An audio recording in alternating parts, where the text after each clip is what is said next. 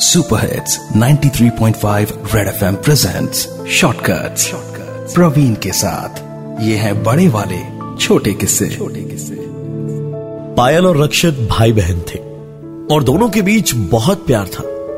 पायल class twelve की student थी और रक्षित क्लास एट में था।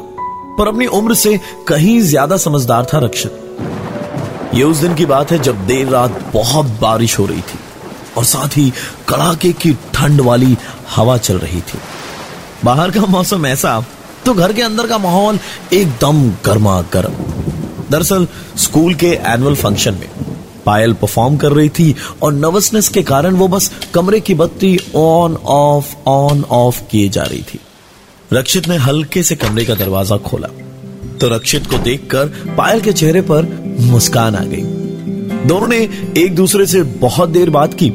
तब कहीं जाकर पायल का मन थोड़ा हल्का हुआ। और आज की हमारी अगली परफॉर्मर है पायल। अगले दिन स्कूल के प्रोग्राम में पायल की उंगलियाँ पियानो पर जादू की तरह चलती रही।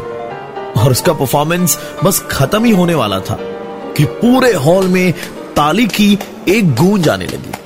सबने मुड़कर देखा तो पाया कि रक्षित खड़े होकर अपनी दीदी के लिए खुशी से झूम झूम कर अकेले ताली बजा रहा था।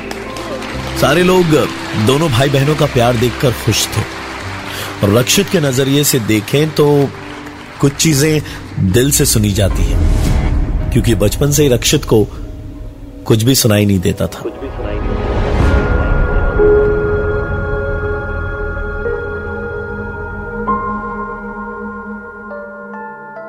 Super hits 93.5 Red FM presents shortcuts Praveen के साथ। ये हैं बड़े वाले छोटे किस्से। छोटे किस्से